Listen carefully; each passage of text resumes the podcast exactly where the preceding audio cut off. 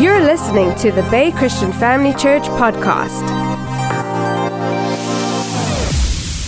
So, this morning is such a precious day. Do you know that 102 years ago, President Woodrow Wilson decided that Mother's Day needed to be celebrated? Hey?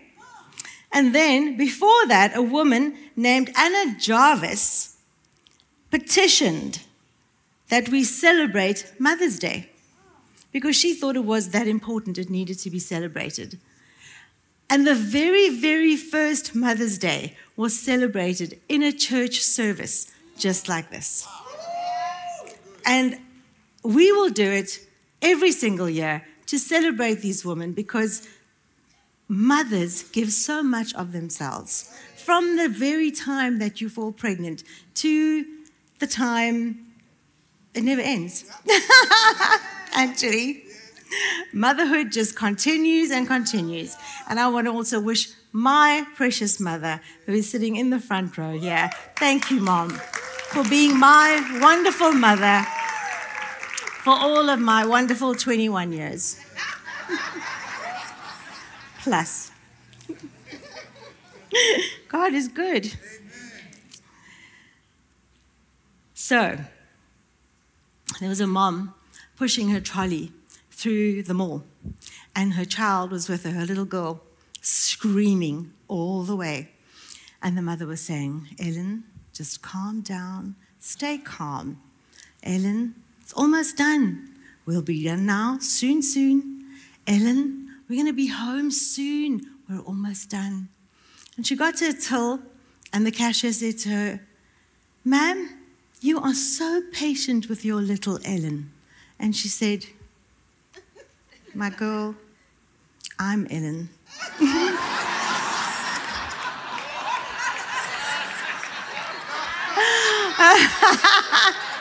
Haven't we all been there, mothers?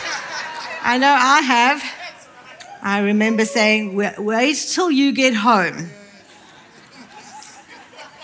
And I kept my promises, girls. My kids will tell you. Proverbs 31, verse 30 and 31 says, Favor is deceitful and beauty is vain, but a woman that fears the Lord, she shall be praised. Give her of the fruit of her hands, and let her own works praise her in the gate. In Proverbs 31, a portrait of a mother has been painted for us to show us what a perfect mother should be. None of us are perfect mothers. There's no such thing. There's no such perfect person in the world.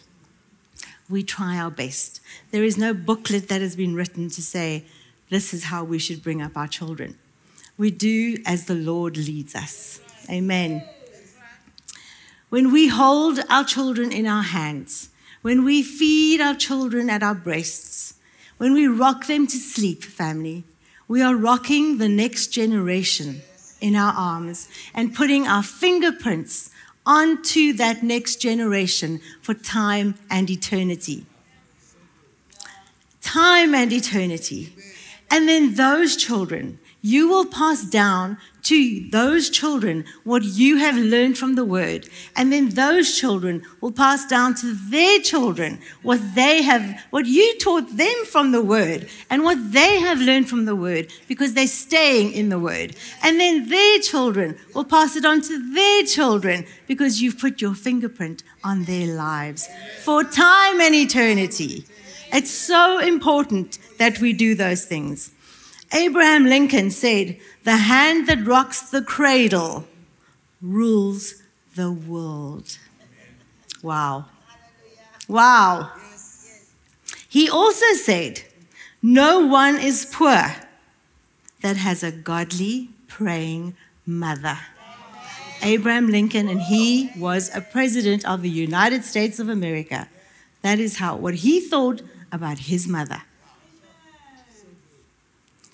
So when we teach our children honesty, ethics, good morals, integrity, good working standards, um, a sense of honor, our world around us will be a good place to live in. Our futures in this world, in this country, will be made secure because we see so much other things happening. But we as Christians, that is what we need to pass on to our children morals, ethics, integrity, truth, standards. Amen. Otherwise, this world has no future. So, the portrait of a mother, the ideal mother in Proverbs, is not because she's a mother, it's because she's the perfect mother. Giving birth to a child doesn't make you the perfect mother or a mother. It's what you do with that child when you take the child home and how you then bring that child up from there on, right? In Genesis 2, verse 18, it says, It is not good for man to be alone, and I will make for him a suitable helper. So, in all of Genesis, the one thing that God said is not good is for man to be alone. Because it says, so God created this and it was good. God created that and it was good. God created this and it was good. The one thing he says that is not good is for man to be alone. Okay? Now I want to go into what that rib means. The truth about Adam's rib. In the Hebrew language, it nearly always refers to a literal rib. But in 1 Kings 7, verse 3, the Bible refers to a rib as a beam. In fact, it's the major beam that held up Solomon's temple. And that is how we are referred to as that beam. We are literally the beam that holds up our man. Wow. Husbands seem outstanding. My husband seems amazing. He is amazing. he is amazing. But God is saying here in 1 Kings 7, verse 3, that their wife is the beam that literally holds them up. She's the hidden inward strength that keep them from falling apart that without her, her husband would just fall apart. Amen? What do wives say here? How many girls? Hello? Am I hearing anything? I know if I never met Pastor Adam, he would be a little grey man with a little grey suit in a one bedroom apartment with a computer and a little grey car doing the same thing every day. I keep him together. And you know what? Even he would say that. and I spice up his life. but, girls, can we as women manipulate our husbands? What is manipulation? Witchcraft. Witchcraft. Do you Manipulate your husband with anger? Do you sulk? Do you withhold sex? It's not a dirty word. okay, ask yourself. Don't answer. I don't want to hear. Manipulation is witchcraft which includes domination, manipulation, intimidation. And the Word of God calls that witchcraft. Do you know that in my 29 years of ministry as a pastor's wife, when people have left the church, almost 90% of the time, it's been because the wife has said something to the, the husband's ear. I know I have my husband's ear. I have to be very careful what I do with what I say to him because I know where it could go. So I can't take it into the manipulation area where it could turn into witchcraft and make him make decisions which are not godly because I've said what I want to say and I'm making him do what I want him to do and not hearing from the Holy Spirit or the Lord. So we will not, girls, in this church, let us not play with witchcraft. We can come to church, we can sing songs, we can praise the Lord and look all holy, sit and listen to the word, and then go home and practice witchcraft. Let's stop it now. Let's stop it now. And I want to hear a loud amen from the girls. There'll be no more speaking in your husband's ears because, and I'm going to speak in my husband's ear to speak about on Father's Day being the head of your home. If the Holy Spirit says. and you know, he says it's the Godhead Father, Son, Holy Spirit, and me.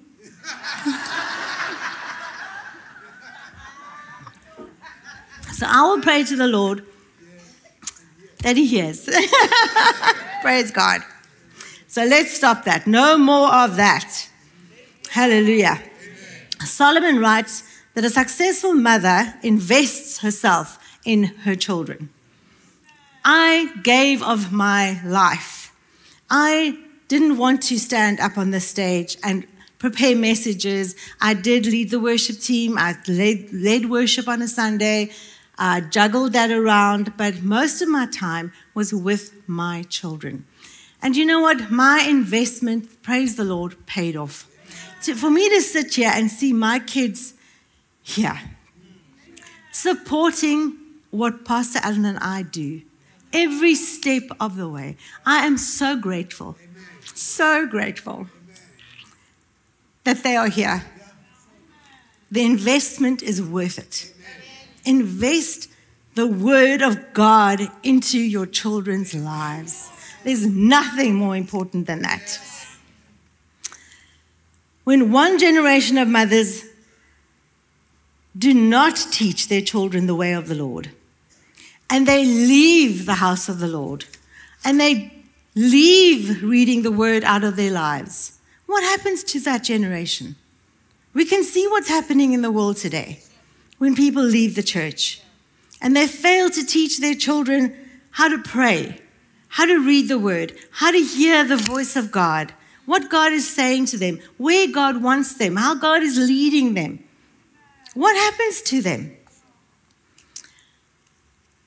The principles of morality, as is established in the Word of God, our children need to hear that particularly today. Morality is out of the window.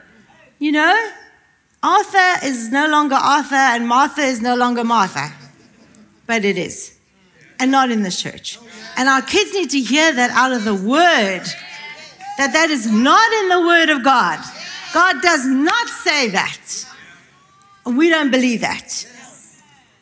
I'll cast that demon out of you so fast, where its head will spin. Let us also, as families, as mothers and fathers, not leave our children to the school system. You know what, family? I don't believe in the school systems today, or even the university systems, because we don't know what they are teaching our children anymore. The things that are going on in the school systems is not godly. I want to know that my kids and my grandchildren come out of there as godly men and women of God. So I will not leave them to a system that is going to teach them opposite to what God wants them to know. What are you going to do? Pray about that. It's not worth. Do not sacrifice your children's spiritual well being. Never. Do you know that the, one of the marks of socialism is to get the children away from their parents as soon as possible. And a law has recently been passed in Washington that if your kid goes to school and tells them that they want to become a, tra- a transgender, and either thinks they want to change to male or female, and the parents don't agree with it, there's a law now that the state has every right legally to come and fetch your child and take it away from you. They are handing out those tablets to help them convert whoever they are at schools.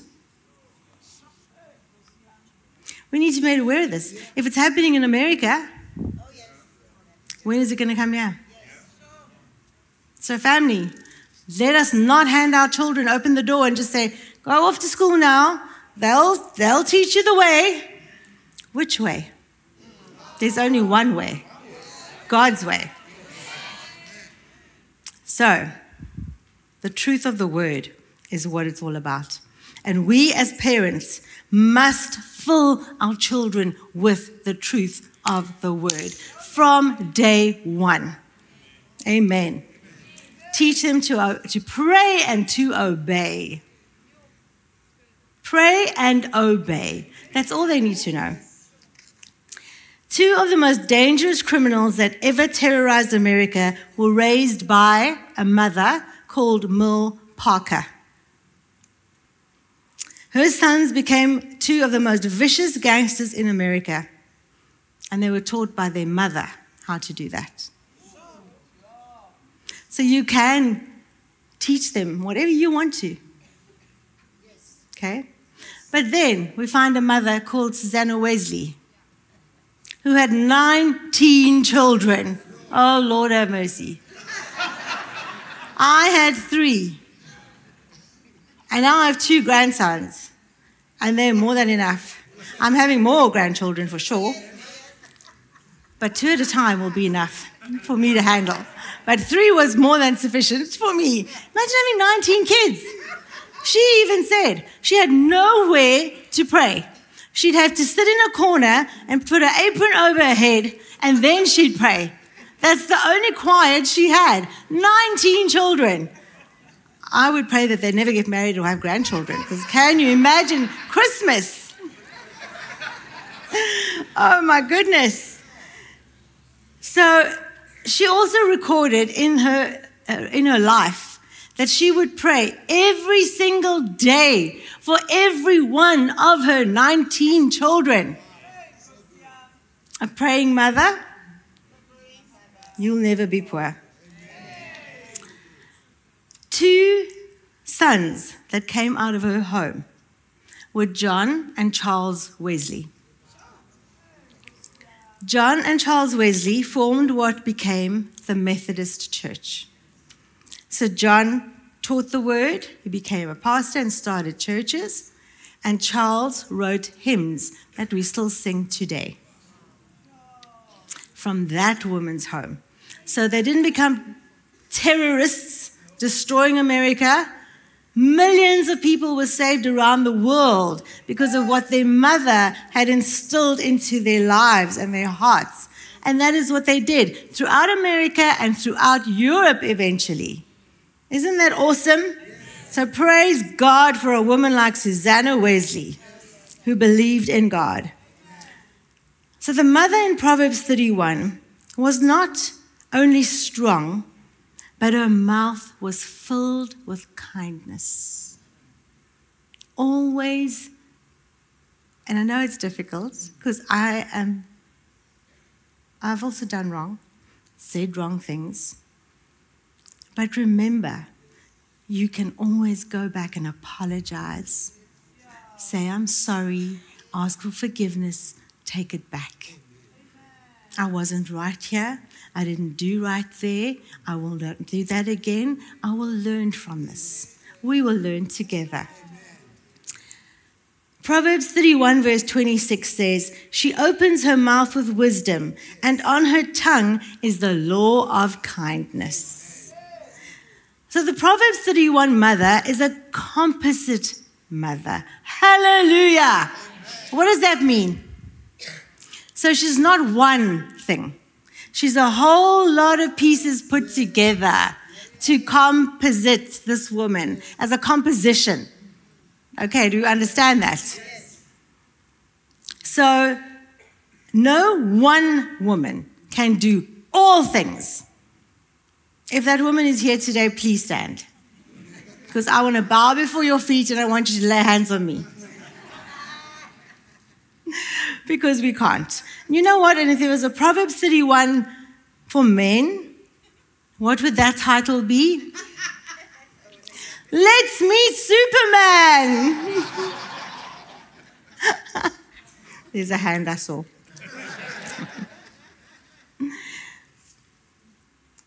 So, no one woman can do all things. Are we in agreement? In verse 30, the Proverbs 31 woman was a deeply committed believer. Okay? I'm going to go through some of the verses. In verse 12, she is perfection personified. In verse 28, she's the mother of the year. Hmm. In verse 20, she's a woman who gives to charity. In verse 16, she's a gifted real estate agent.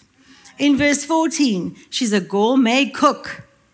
In verse 18, she's the farmer of the year. Definitely not me. I kill plants in my house. in verse 18, she's, yeah, farmer of the year. In verse 17, she's a, she's a disciplined exerciser. Amen, Aubrey. I am that. In verse 26, she's a brilliant diplomat. In verse 21, she makes an entire wardrobe of winter clothing for her children, her husband, and her staff. Well, I'm sorry, staff, you're going to go cold this year. because that's not me. In verse 25, she's never concerned about her age. What? Never?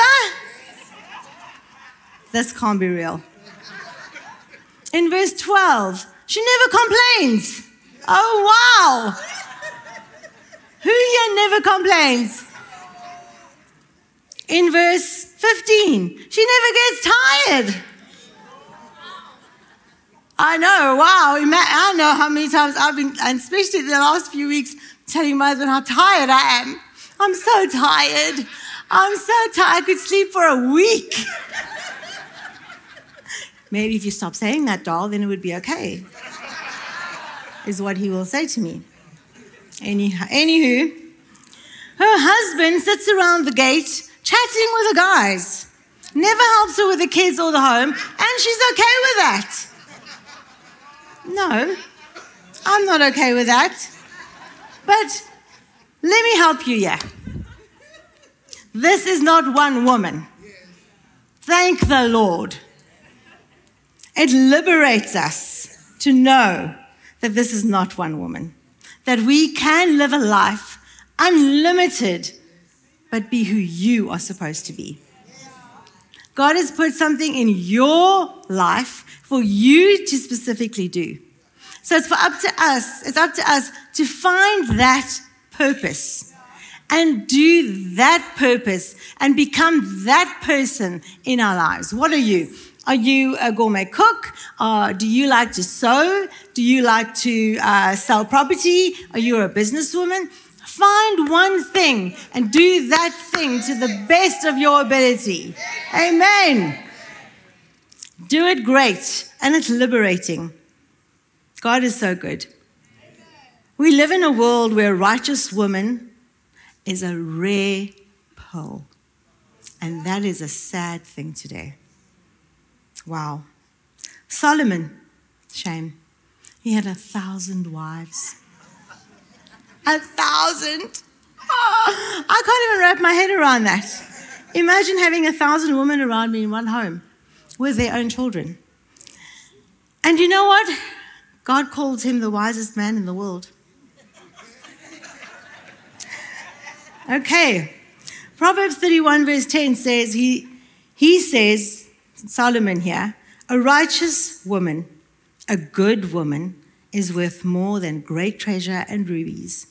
Then he says, Who can find? So out of a thousand wives, he couldn't find one. Oh my goodness. How many women do we have here today? Righteous woman. I believe we have many righteous women here. Why? You are here on a Sunday. You are learning from the word. You are doing the word. Not only learning, you are doing it. Amen. Mm, he couldn't find one out of all his thousand. So let's do our best to be who God created us to be.